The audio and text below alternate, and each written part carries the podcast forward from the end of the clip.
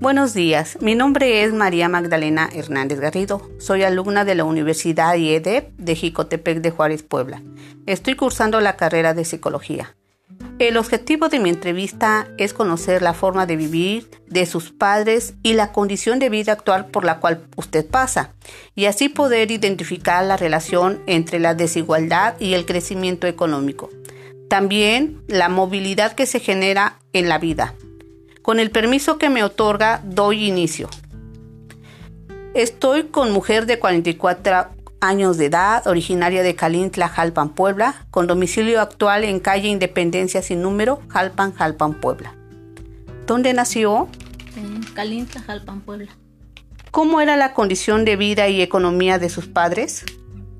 Pues éramos pobres, o sea, como siempre, pues a veces no hay allá que era un rancho, pues no, no, no había suficiente trabajo.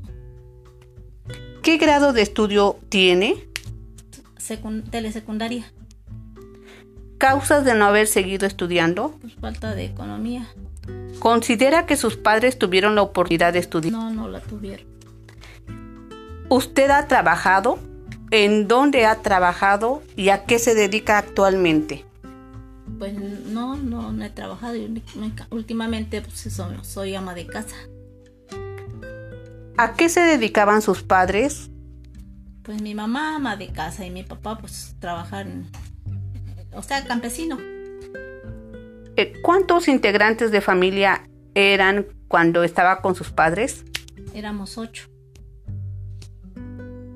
¿Cuántos integrantes tiene de familia formada ahorita con su esposo?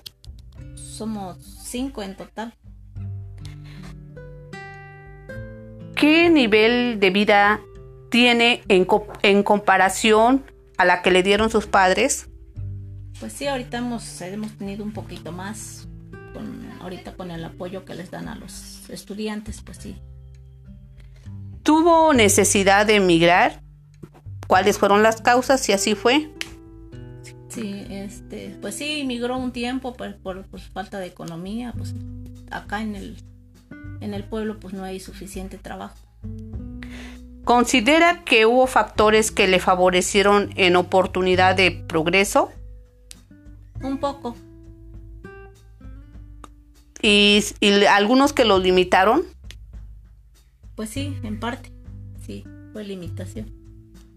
¿Podría darme su punto de vista con un mensaje a los jóvenes que son el futuro, son las futuras generaciones? Pues sí, sí. O sea, ahorita en adelante, pues sí hay un, un futuro que pues a la vez a lo mejor algunos no aprovechan, pero pues sí. Es todo. Le agradezco me haya permitido unos minutos de su tiempo, ya que para mí es importante para reforzar conocimientos en la escuela y de la vida diaria. Gracias.